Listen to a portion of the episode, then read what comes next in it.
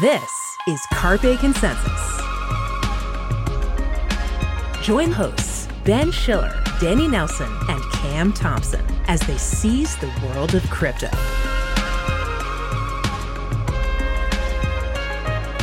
Hello, everybody. Welcome to Carpe Consensus, a new podcast from CoinDesk. My name is Ben Schiller. I am the head of Consensus Magazine here at CoinDesk.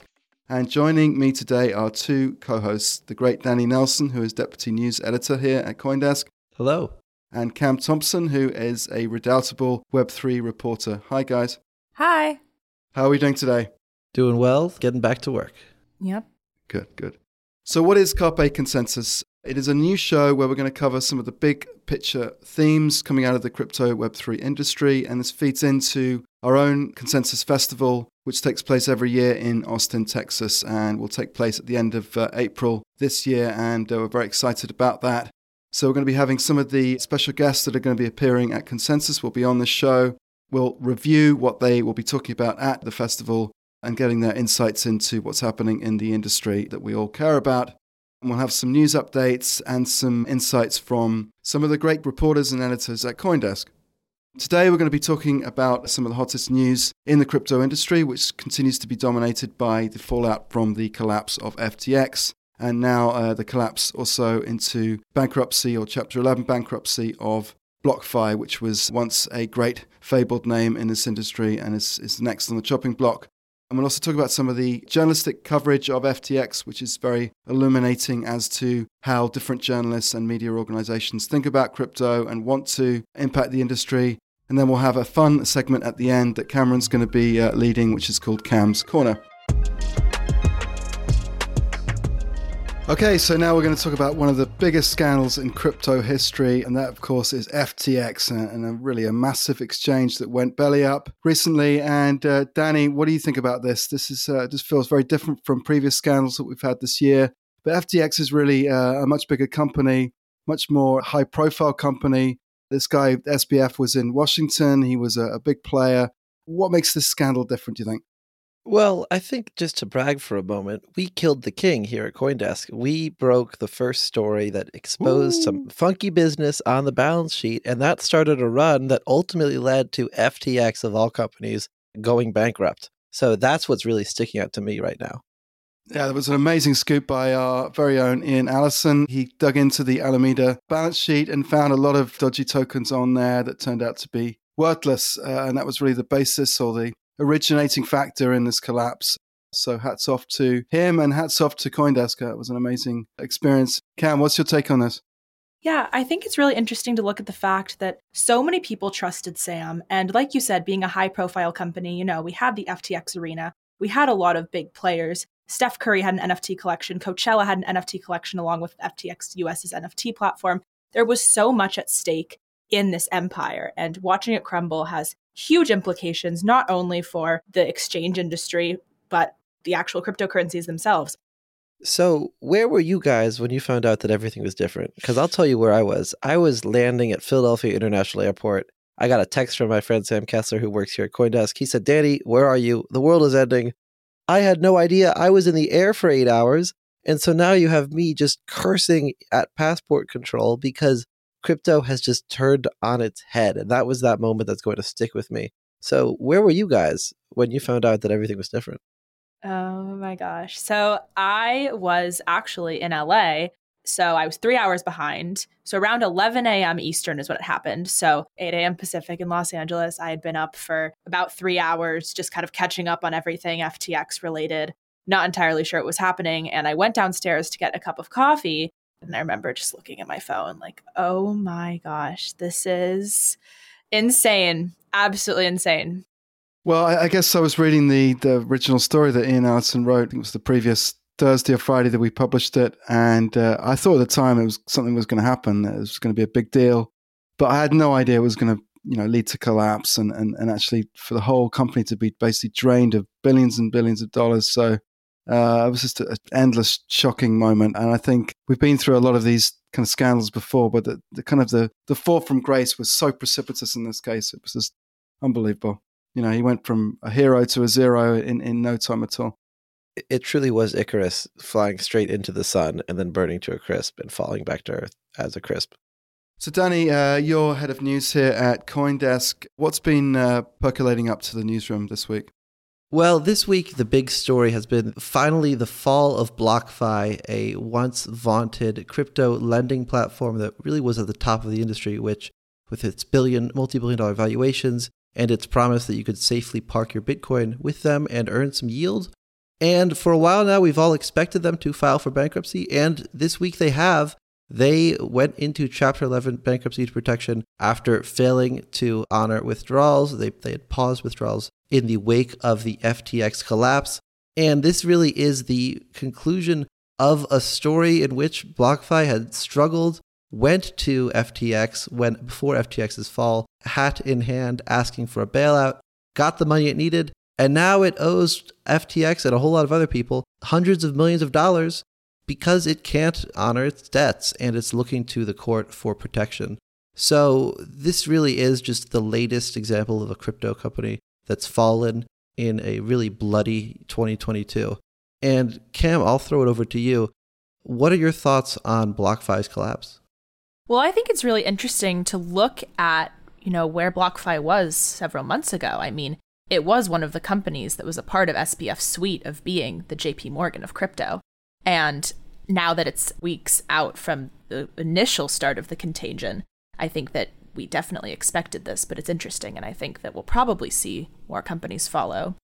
Yeah, so I think the big question here is whether this is symptomatic of the crypto industry being in trouble generally, or whether this is to do with macro conditions in the economy, or whether it's something more directly related to the actual business model that BlockFi has or had, because obviously its big competitor Celsius also went belly up this year as, as well. So I think some people will say this is symptomatic of contagion and problems wider in crypto, and some people will say this proves that crypto lending is a bad idea to start with. And I think that that debate will uh, play out over the next few weeks.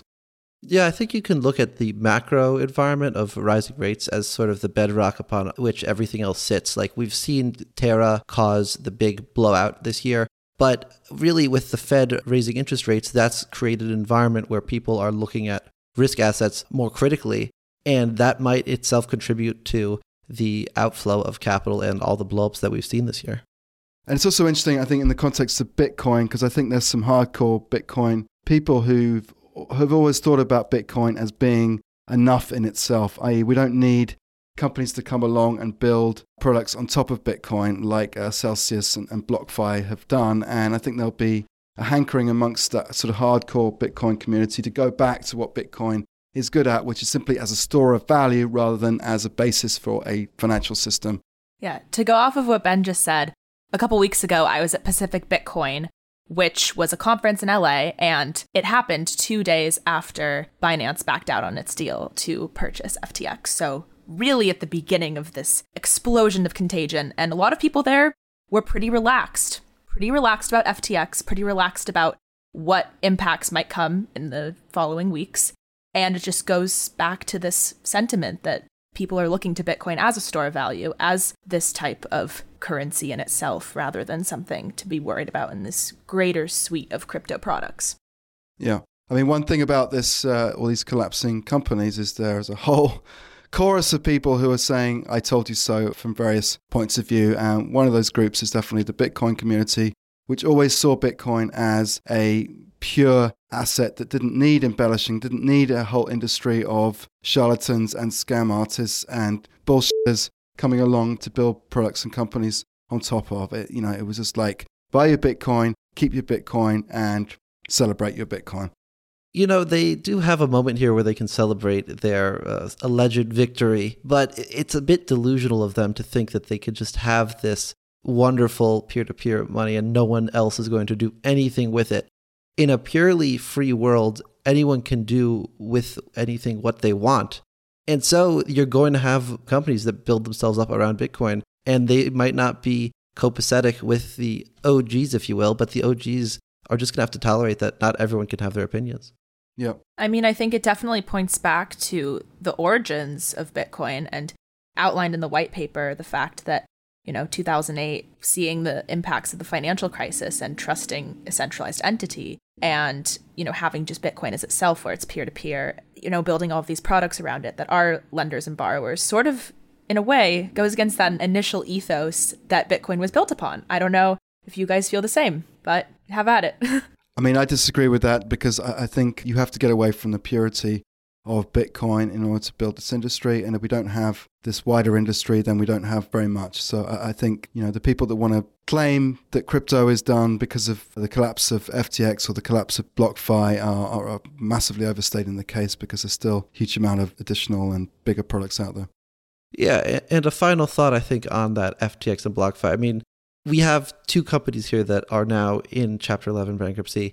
They're also, in a way, very different. If we look at what's caused F T X's collapse, it appears to be fraudulent behavior, or at the very least, lying to its customers. BlockFi was just a business that had too much risk and got the business end of that risk. So we have to understand that not every failed business failed for the same reasons, but a lot of them are interconnected, as you see with F T X and BlockFi. Yeah, I think that's a great point, Danny. And I think uh, in, in all these failures, there's a tendency amongst people to see everything is the same and, and, and it all being interconnected, and there's definitely contagion going around. But we should remember that these companies are vastly different cases, and there might be different reasons at work here. Before we kind of look for trends too much uh, and, and patterns and everything, let's remember that they are singular examples. Join CoinDesk's Consensus twenty twenty-three, where Web three meets I R L, happening April twenty-sixth through twenty-eighth in Austin, Texas. Consensus is the industry's only event bringing together all sides of crypto, Web three, and the metaverse. Immerse yourself in all that blockchain technology has to offer marketers, advertisers, brand leaders, creators, builders, founders, entrepreneurs, and more. Visit coindesk.com slash consensus. All right, so now let's talk a little bit about the media and how the media, beyond just CoinDesk, has dealt with the collapse of F T X. This has been the biggest story in crypto for the entire year, simply because of how important F T X was to the wider world. We haven't seen the crypto contagion spill out into the real economy, but the real economy and politicians and really everyone is focusing on this thirty-year-old cargo shorts wearing schlub who lost billions of dollars of people's money. And not least of which is because it's a really fascinating story about fraud and finance. But for the media, I mean, we're a industry trade publication. We're very focused on the nitty-gritty. We have a very detailed and nuanced view of how these things go down. Ben, that's not something that we can necessarily say about the New York Times and the Wall Street Journal and other mainstream publications in their coverage of F T X. It's been fascinating to watch how the media industry has covered the collapse of F T X, because it gives a lot of insight to how they think about crypto more generally. And I think generally it's been quite bad, because they've fallen into old line narratives of uh, financial collapses. They've described it as a bank run, which isn't quite right, or they described it as a failed hedge fund, or they've said that crypto is now finishing uh, completely, which isn't right either. On the one hand, to describe it as a failed hedge fund doesn't really get at it, because it was more than just a series of bad bets made by this flub, as you as you call him. It was uh, actual criminal behavior going on. It wasn't a bank run completely, because this wasn't a bank. And it isn't the end of crypto, because there's still hundreds of millions of people who are invested in both the assets of crypto and the ideas of crypto. So for The Economist to talk about the end of crypto is frankly ridiculous. I don't think we've quite gotten to the kind of real nuance, as you call it, Danny, of this story, because it's complex and difficult to understand. And it's probably going to take many years to really wrap our heads around it. So Cameron, uh, let me throw it over to you. What do you think? I agree with a lot of what you said. I think that it's really hard to understand how multifaceted the story is. And I think that that's where a lot of these discrepancies are coming in, you know, calling it a failed hedge fund or a bank run. You know, you have F T X, you have Alameda, you have the condo in the Bahamas. There are so many parts to this F T X story. And I think that being able to explain it all in, you know, one piece or two pieces is very difficult. And that's where a lot of these discrepancies are coming in. Yeah, so I think what's happening is the mainstream media that's not so familiar with these complex concepts, what happens is they come in, they find one idea that makes sense to them, and they latch onto that as if it's the truth. So with the bank run, well, there's a very important element of this story that involved a bank run, But that's not the whole story, and it's not the reason why F T X failed. It's the reason why F T X was proven to be a fraud, but it's not why they failed. There are parts of it that it was a failed hedge fund, but being a failed hedge fund was only one part of it.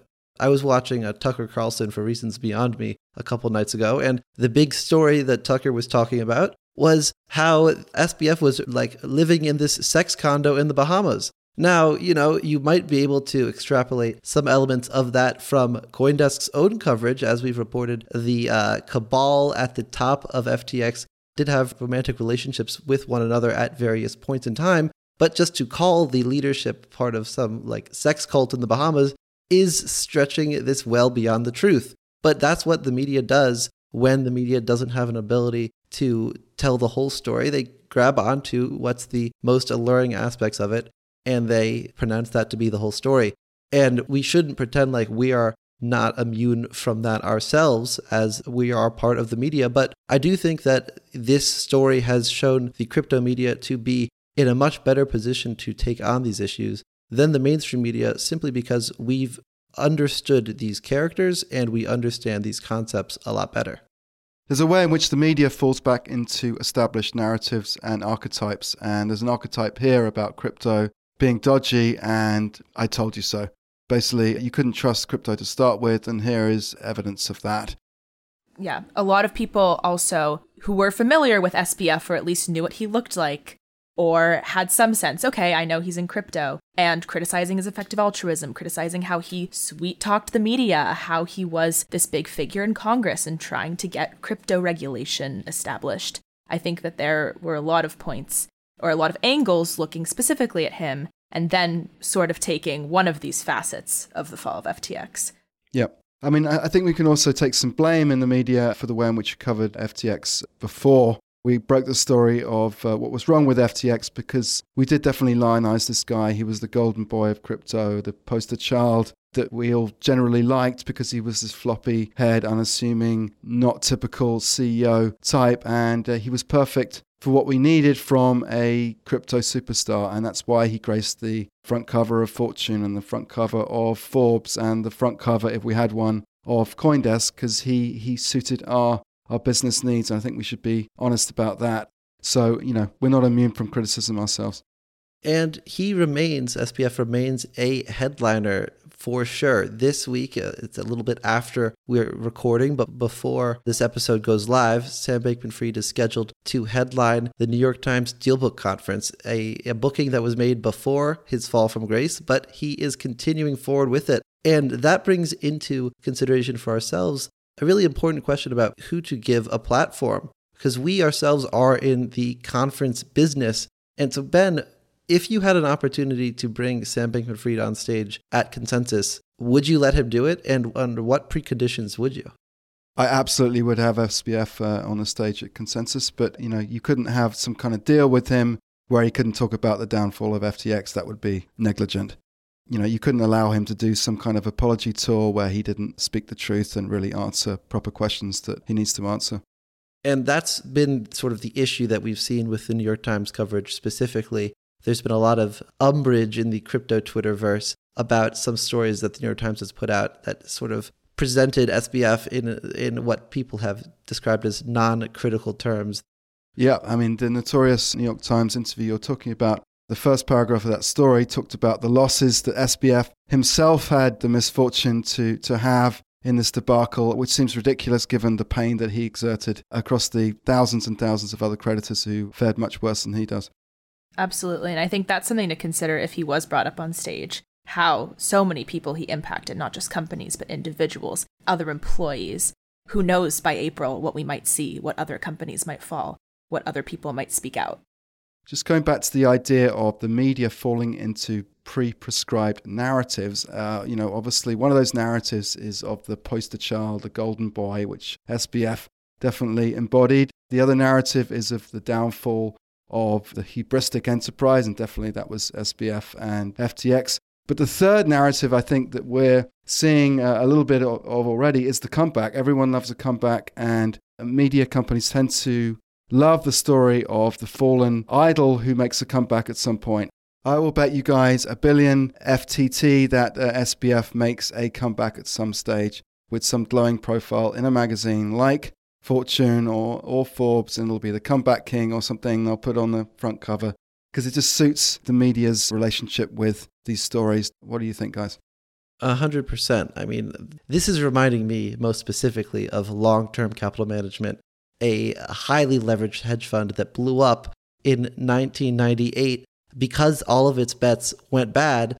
Despite the bad reputation that surrounded its founder, John Merriweather, he later returned to start a different hedge fund. It wasn't nearly as momentarily successful as long-term capital management, but despite almost crashing the real-world economy, he continued apace and tried to revive his reputation. And I see no reason why in a couple months or a couple years, more likely, S B F won't try to do the same. Absolutely. Well, Danny, can you speak a little bit about how that reputation revival went? Well, it's a little different because the world of highly leveraged bond trading is not one where you need to go on C N B C all the time and proselytize yourself.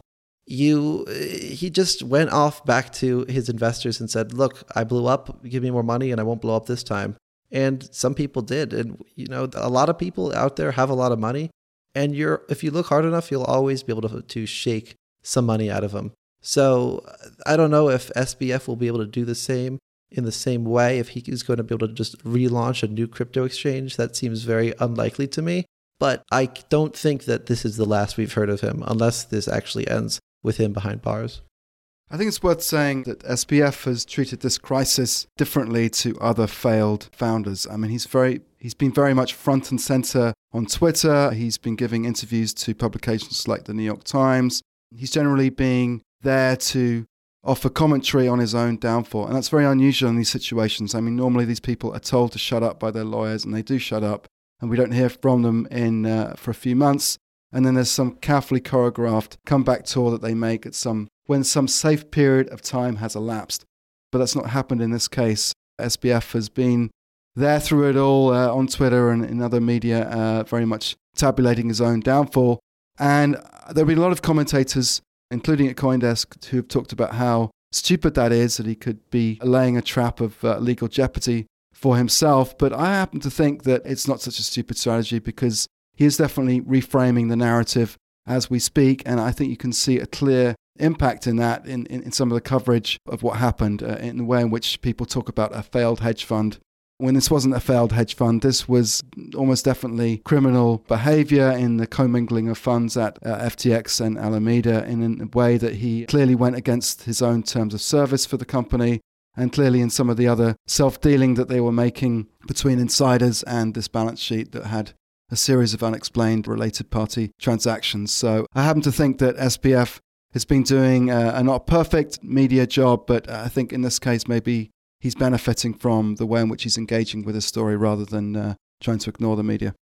I agree. And I think that back to what we were talking about earlier with different outlets misunderstanding or having discrepancies across different articles about the entire collapse, I think that him being open to giving interviews and still being in the public, going on Twitter, posting about updates. Yes, it is strange. It's different. It's something that we haven't really seen. And, you know, it's likely that a lawyer might be behind the scenes soon telling him to shut up. But if we're thinking about how we want to clear up these discrepancies and understand, okay, what is actually happening? What's falling next? What is a part of this contagion that we need to clarify in order to actually understand what is happening? Then it is important. And I do think that it is good that he is being able to be available and speak on some of these and make himself more available to address the concerns that are going to follow in the coming months. I think you're both completely wrong. All right, here's why. First off, I agree. I really enjoy that he's out there talking. It's very entertaining. Uh, I had a great line. Icarus keeps live tweeting his fall from the firmament. I will never write something as beautiful again in my life. A second point, his lawyers did tell him to shut up. He didn't shut up, and then his lawyers fired him. So now he has new lawyers who might be advising this, but we're not quite sure. Third point, I think we can judge the efficacy of his attempts to revive his image by understanding how people who know the least about crypto feel about him. I think everyone in crypto who really knows what this situation is and what's going on with it, their minds are already made up. And apart from the entertainment value, they're not going to be swayed one way or the other from his weird what happened Twitter tweets or whatever. Doesn't make sense to me. But one time I was, a couple weeks ago, I was in an airport buying a magazine with S B F's face on the cover, and the seventy-year-old cashier looked at it and said to me, "Oh, that's that thirty-year-old who killed crypto. I'm really glad I never put my money in it."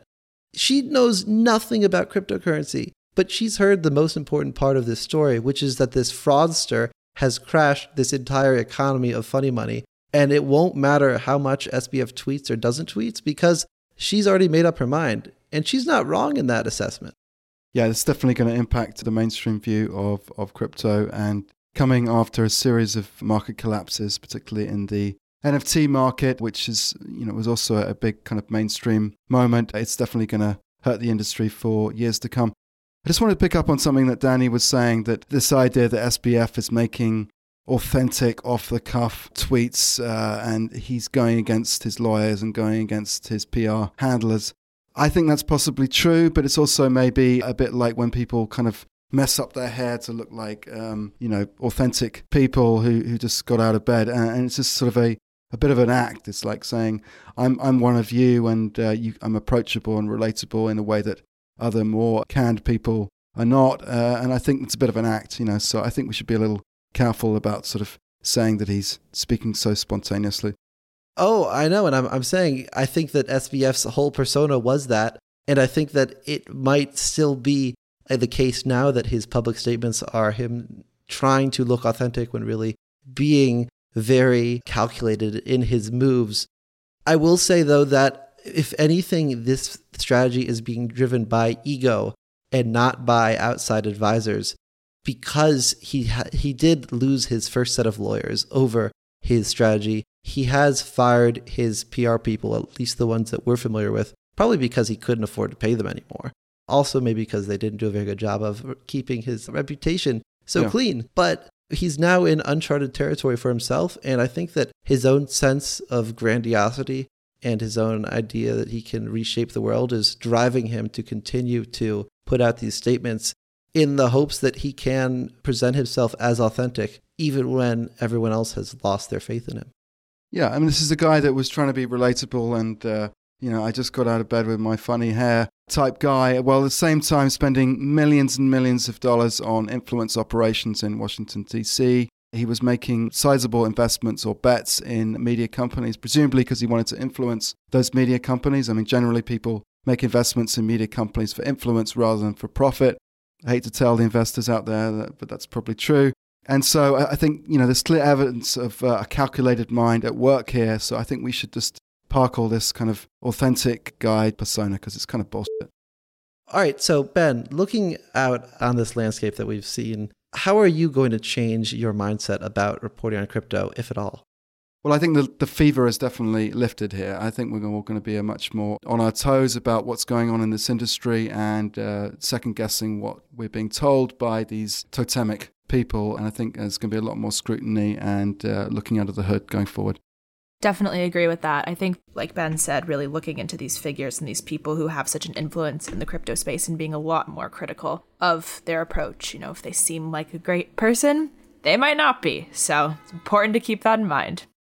I mean, I think it's very interesting. Uh, you know, the whole point of crypto was to have code be at the basis of trust rather than people being at the basis of trust. And you can see in this whole S B F, uh, F T X debacle, the lionizing of an individual to be this kind of king-like figure. And I think, you know, that's always a mistake in any industry or in any environment. And it's a particularly shameful thing in crypto, which is supposed to be about, you know, taking power out of the hands of people you can't trust because they always let you down, and here we are trusting a guy who let us down. So I think we need to return to that ethos of self-reliance, of doing your own research, of depending on code and systems and, dare I say it, regulatory oversight, rather than thinking that we can trust thirty-year-old guys with funny hair to change the world and, and really to be different, because they're not different. Yeah, I think that the big takeaway, the final takeaway really should be one that everyone in the media who interacted with S B F while knowing what he was doing during their interviews should have realized. If you're interviewing a guy who's playing League of Legends while they are, he's also speaking with you, you probably shouldn't trust him. I think we just make that blanket statement right there. What's wrong with uh, the League of Legends? Well, first off, there's a lot wrong with his League of Legends. That's point number one. Point number two is if you're interviewing someone, you have to really hope that they are giving you their full undivided attention. And if they're not, and instead playing a freaking video game while they're speaking to you, that should be a red flag. Well, there you have it. The League of Legends uh, test from Danny Nelson. There you go.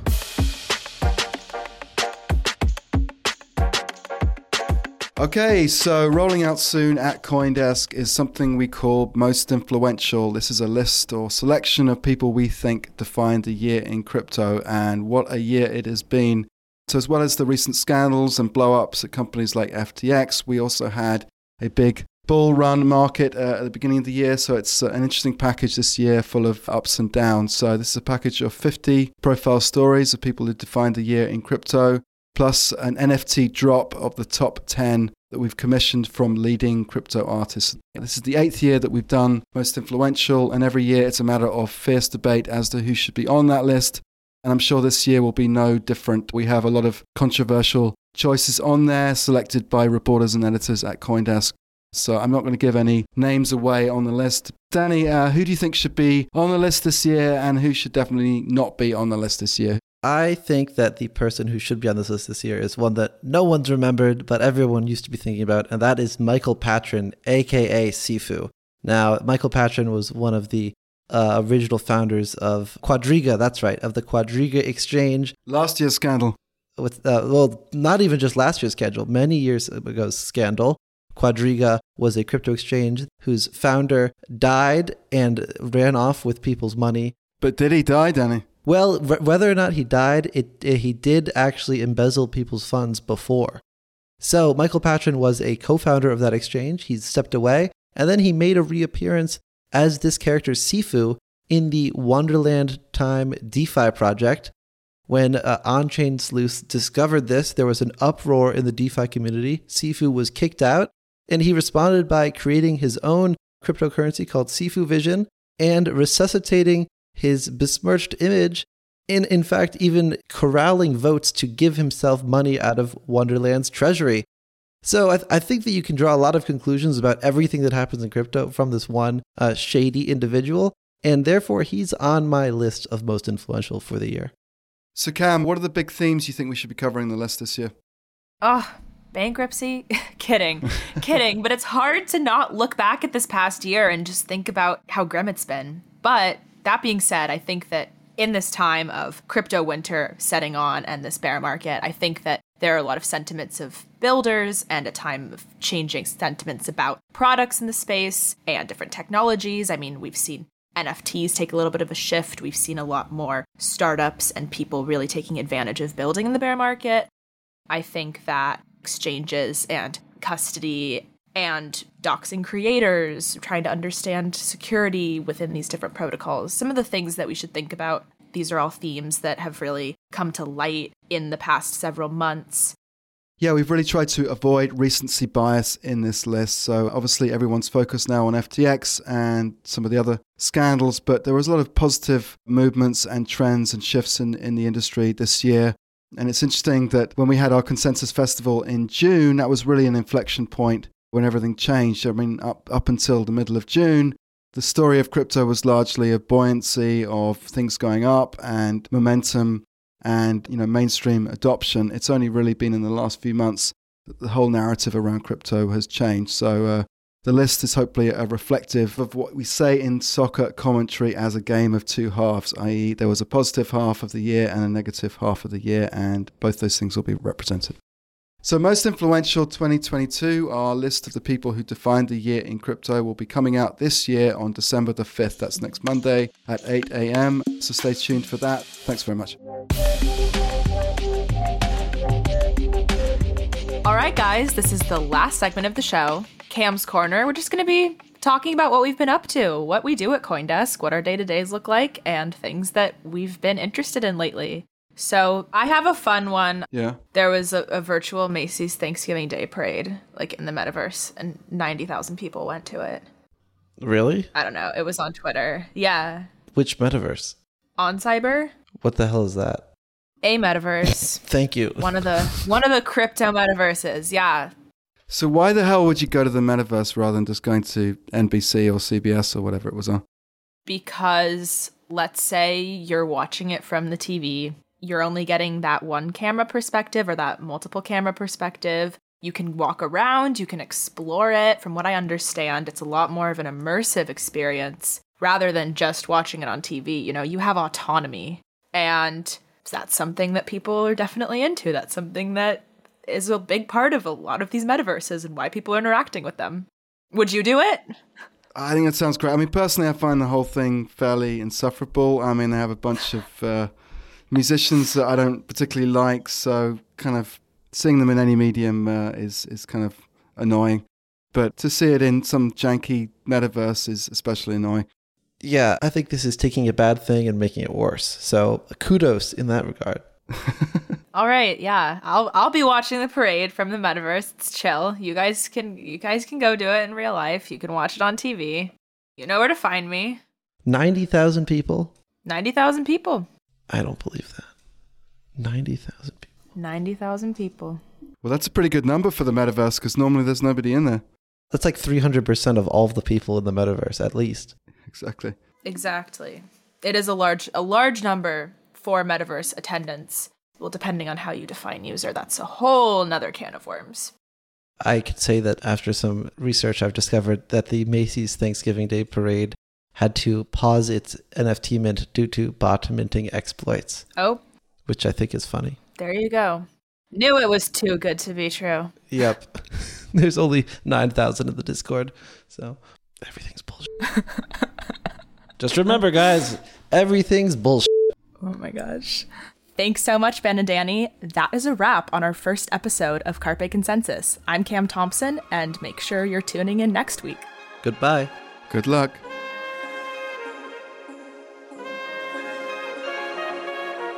Carpe Consensus is a CoinDesk production, executive produced by Jared Schwartz, and produced and edited by Eleanor Paul.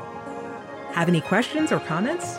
Email us at podcasts at coindesk dot com. Subject line, Carpe Consensus. Thanks for listening, and see you next week.